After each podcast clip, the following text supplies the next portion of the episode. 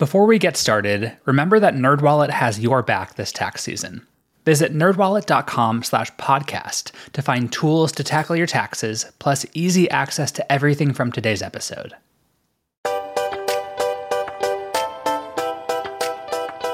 Welcome to the NerdWallet Smart Money Podcast, where we answer your personal finance questions and help you feel a little smarter about what you do with your money. I'm your host, Liz Weston. And I'm your other host, Sean Pyles. As always, be sure to send us your money questions, call or text us on the Nerd Hotline at 901 730 6373. That's 901 730 NERD. Or email us at podcast at nerdwallet.com. And while you're at it, please rate, review, and subscribe wherever you're getting this podcast. This episode, we're talking about something that I admittedly know very little about, which is expenses to plan for as a new parent. But fortunately, Liz and I are talking with Kim Palmer, a nerd who has tons of firsthand experience with her own kids, and Liz has her own experience too, which is great. First, though, we'll dive into our This Week in Your Money segment. This time around, we're going to talk about how we think about donating to social causes and nonprofit organizations that we care about, and how to vet platforms you're thinking of donating to. Right. This is something I've been thinking about a lot recently how I can use the privilege I have to benefit and amplify the causes I care about, like helping those who've been hit hardest by the pandemic, and now focusing on the long-standing social issues of equal justice and Black Lives Matter. Plus, it's Pride Month, so I'm looking to see where I can put my dollars to help further the causes of my fellow LGBTQIA folks. So, a lot to do, a lot of places I want to direct money, but it's not easy to find the right places to put it or to know if the organization that you want to donate to is legitimate. Especially because it seems like the organizations that need your help are changing by the day and sometimes even by the hour. Yeah, this is like any other personal finance issue. There's far more places to put your money than you have money. So there has to be a little bit of winnowing going on.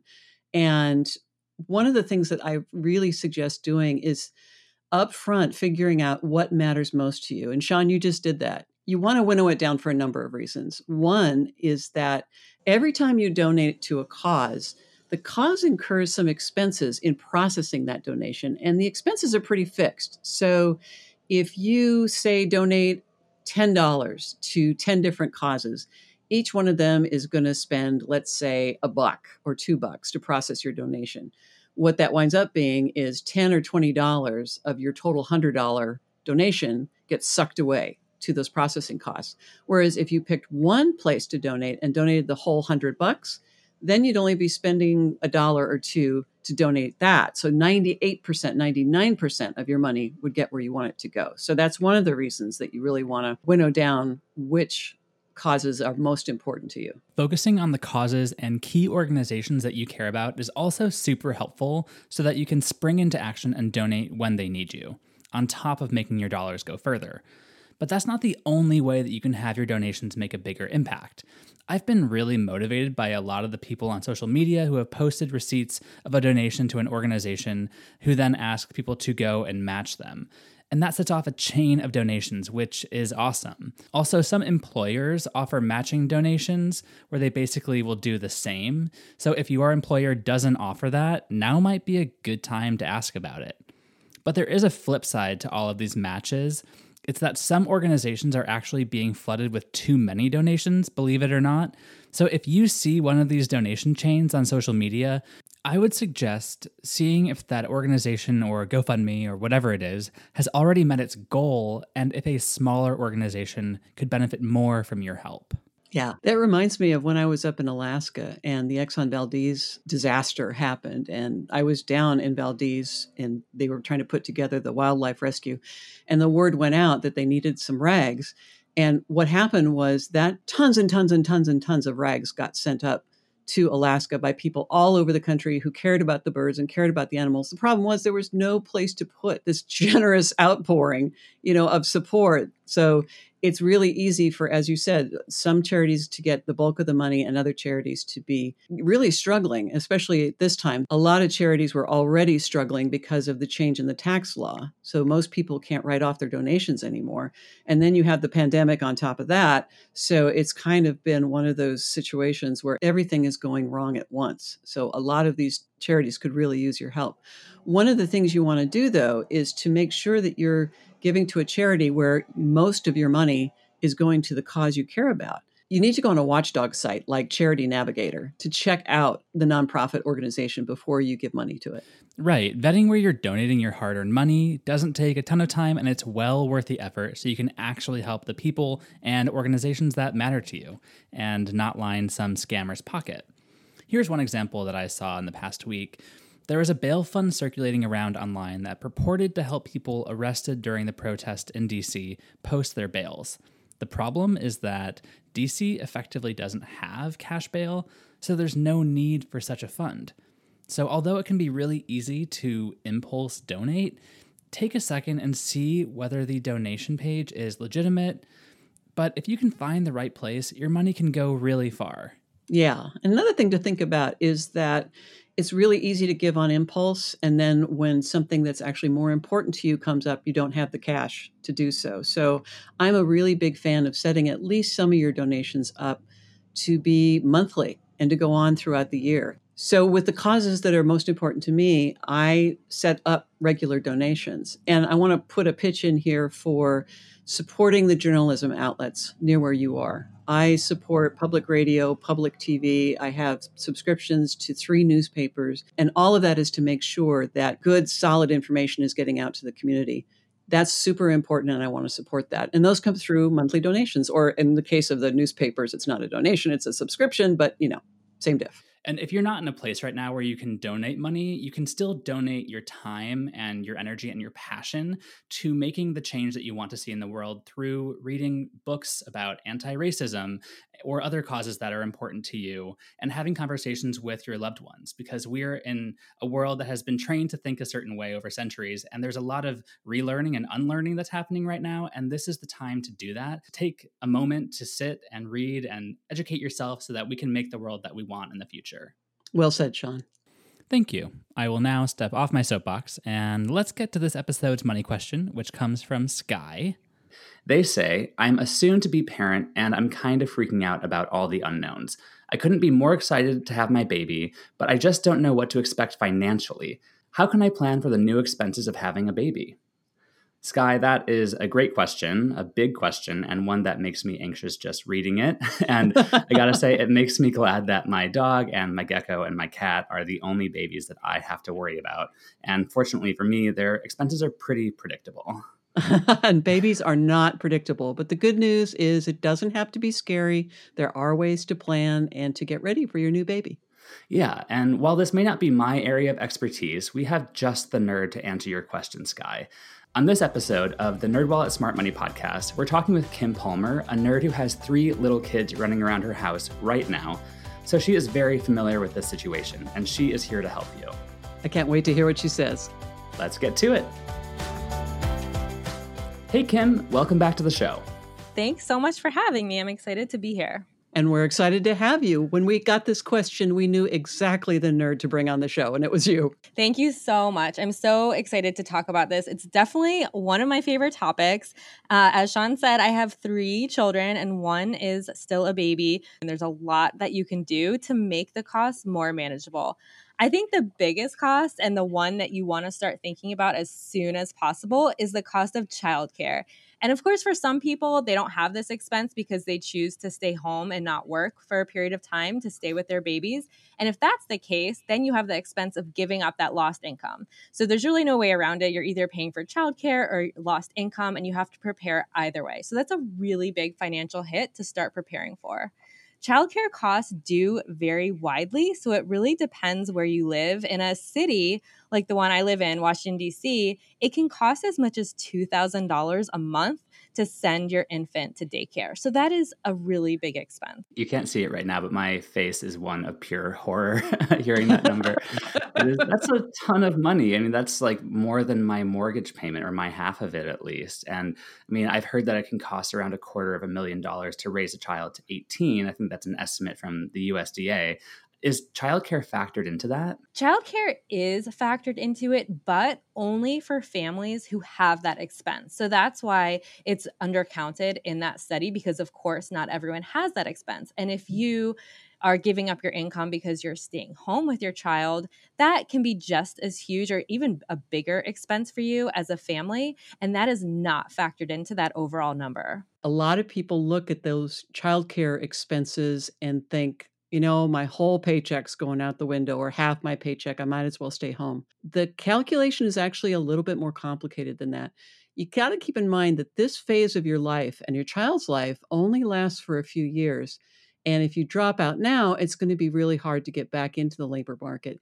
If you stay in, your career is going to continue to advance. You're going to get raises, you're going to have access to benefits like 401k for saving for retirement. And down the line, when the childcare expenses drop out, you will be much further ahead. So I know there's lots of things that go into the calculation of do I stay home, do I not? But if it's just childcare and if it's just the amount of your paycheck that's going out the door, think the long term. Don't just think about the next few years. Yes, I think that's such a good point to make. And it's one I'm already seeing with my older children. As soon as they start school, those daycare costs go away. Uh, of course, there are other expenses, but at least you don't have that huge expense every month. So that's such a good point to make. The stats from the USDA, they do include things like your everyday costs on housing, clothing, food to me, it really seems like my kids need me to buy something for them almost every day. Uh, it just seems like they're not just asking for things, but they legitimately need things. Like my baby needs diapers, for example. And so my husband and I, we always joke about what in the world we could do with that money, like go on vacations if we didn't have these children.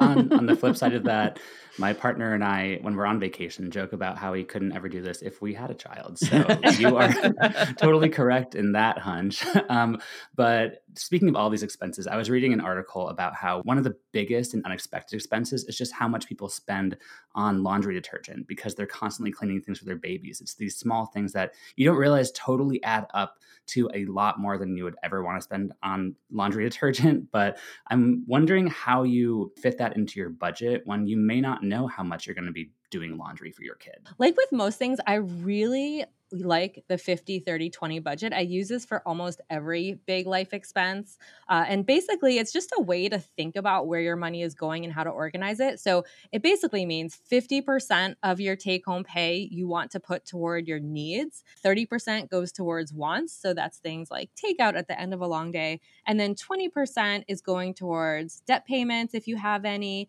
and savings. And when you have kids that savings category changes as well because you might want to start saving into a 529 college account, for example, for that down the line. So having a kid affects all of those uh, different categories. But I think using that 50, 30, 20 budget is just a helpful tool to start to think about it.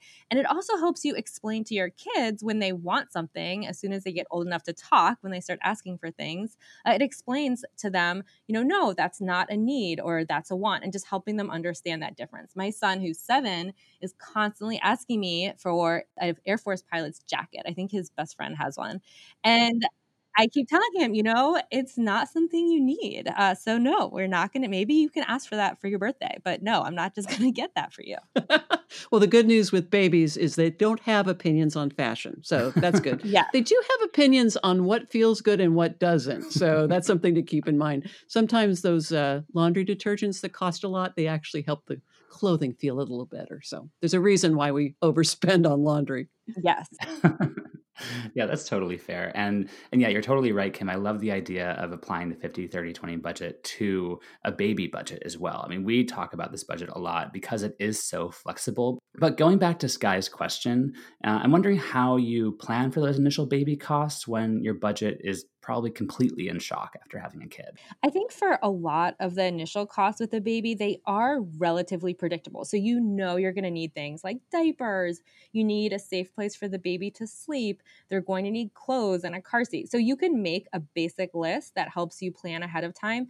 And one big tip is to look for those big ticket items gently used. So, a lot of times, families that had a baby a few years ago, they're just growing out of some of those items. So, maybe they don't need their crib anymore and you can pick it up for free. So, connecting with your community, whether it's through an email listserv, uh, Facebook, can help you pick up those gently used items. You do, of course, always want to make sure that they're safe. So, you want to make sure you're not getting anything that's on a recall list. In the case of a car seat, you want to make sure it hasn't ever been in an accident accident. So as long as you follow the basic safety guidelines like that, you can get these items for a lot less than you would if you were buying them new. Yeah, I was kind of astounded at other parents' generosity. We got so much. We've got a jogging stroller, we got a crib, we got a lot of big bulky toys And it took a while for me to realize that these other parents are really happy to get that stuff out of their house. It's bulky, it takes up space.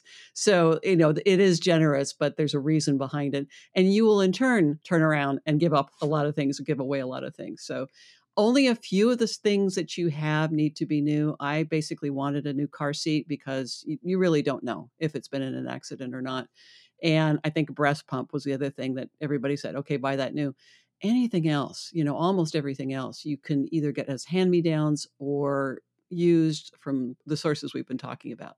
One thing to consider too is that if you go shopping at a big box store aimed at new parents who are expecting babies, you will get a list from them of all of these items that they suggest that you buy. And honestly, I didn't even recognize half of these items uh, when I when I looked at this list. There are things like uh, baby wipes warmers. I've never owned that for any of my children, and they seem to be fine. So there's just a lot suggested that you purchase that you actually do not need. Yeah, it's all to help their bottom line at the expense of yours, really. I know there are some young moms and dads and parents of any gender who may not want a used item just conceptually they have an issue with something like that. Do you have any tips for people who insist on new in terms of making the car seat the stroller all of that more affordable? That is so interesting to hear that because i have always just been so grateful to get this stuff in any form. I think as soon as you start realizing how much you need and what a short time you need it for. So for example my baby used an infant swing for all of you know two or three months and those things are over a hundred dollars and so i was happy to have one that had you know spit up on it from another baby just because it meant that I didn't have to buy a new one. So I think you get used to that. You get over that desire for new things as soon as you start having to buy the stuff. Uh huh. Okay, my look of horror has returned. um, but um, one thing that we have for you guys is a, a, calculator that can help you crunch these numbers to figure out how you can make the first year of being a parent a little bit less shocking to yourself and to your budget. And you're going to come up with a lot of hacks. I mean, as Kim said, that first year you're going to be learning so much you're going to get advice from other people other parents whether you want it or not. So try to call the best ideas from all the onslaught of advice you're going to get. And again i'm going to put a pitch in. I know there are people who love to have things new but it's only going to be new for a few seconds until the kid spits up on it. So as much as possible go for used go for hand me downs and and even with buying clothes if you know you're probably going to have more than one kid and you're just going to wait a couple years i think it's really smart to buy clothes that are in gender neutral colors and toys that can work for any child so that way you can reuse them down the line but I do have one question for both of you guys. So, what is one totally unexpected expense that popped up when your kids were younger that you think other parents should probably plan for? I had no idea how often we were going to be in the doctor's office. And that's not even when your kid is sick. It's just all the checkups and all the stuff that you have to do to keep them in good health. So, you know, it was we had good health insurance, so it was only the copay, but still that can add up over time. Definitely. Another one that really surprised me is just how much it costs to feed them, even though they're little tiny babies breastfeeding, you'd think it is totally free. And of course, it can be totally free, but a lot of people need things like a lactation consultant to help make sure that it starts out working smoothly. You might need to buy not just a breast pump, but also accessories. And then if you use formula, it's surprisingly expensive just to keep that baby having all of the bottles that it needs. And then once they start eating real food around six months or so, it's really easy to spend a lot on all of those little food pouches. It's a brief period when they use those, but they are expensive. And so I just am surprised how much a little person can cost you in terms of food. Yeah, I I can't even begin to imagine. Um, those are really interesting tips.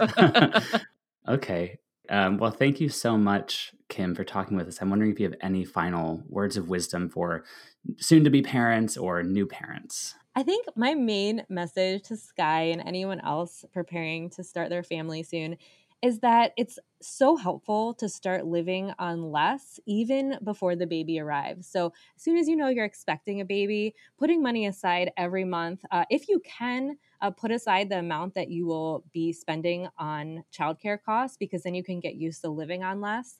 And then you also have a cushion. So when the baby's born, that cushion can help you buy some of those initial expenses without shocking your budget too much.